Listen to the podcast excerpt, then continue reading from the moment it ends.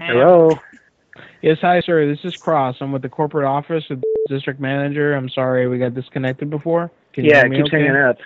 Yeah, I know. Yeah, I we're you having we're having trouble with the computer system. So uh, I, I've got you down. You, you received the one medium, 12 inch handmade pizza with uh, pan. The, our new pan pizza that we re- rolled out recently with ham. Uh, Yes. We also, uh, 32 piece parm, Parmesan bread bites, and uh, you had the side cup dipping cup of uh, marinara. Yes. Okay, yeah, sir. Um, we ha- we unfortunately, what happened was we've we've had some uh, some of our employees, and one in particular who was working tonight.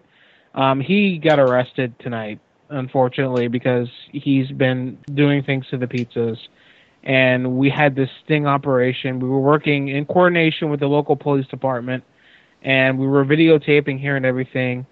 And uh, we caught him in the act with your pizza, the ham pizza that you received. Uh, we got him on video and we caught him in the act, and he's been arrested for this act that he committed on your pizza. But the pizza did go out to you. We didn't have to stop it in time. Have you consumed consumed the ham pizza, or did you save it? We've consumed all but one slice. Okay, the the one slice. Can you wrap that up and put it in the refrigerator because we're going to want that for evidence. Um, we want to keep it cold as long as possible. It has semen in it. Uh, large. You large, better be kidding me. This better be a joke. No, it has large amounts of semen in it. He ejaculated on it twice. Um, he saved his ejaculate for about two days in a refrigerator here. He kept masturbating and ejaculating into a, like a small, um, like a s- one of those uh, small uh, or salad dressing containers, and he kept it refrigerated and he put it on the pizza, and then he ejaculated, he masturbated and ejaculated again on the pizza.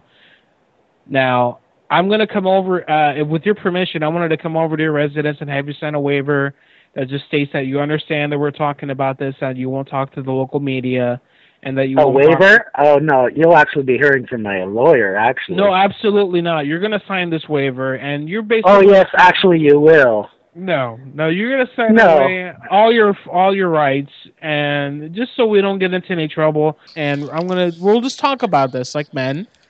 I'll give you the papers, you sign them, and we're gonna give you a few thousand dollars, and we're okay. That's all. We're just gonna settle this. I'm gonna come with my lawyers right now tonight. We're gonna settle this, okay? And don't be an Uh, asshole. no. Don't be a stupid asshole, okay? We don't need to bring this out to the media. Okay, I'm calling the police.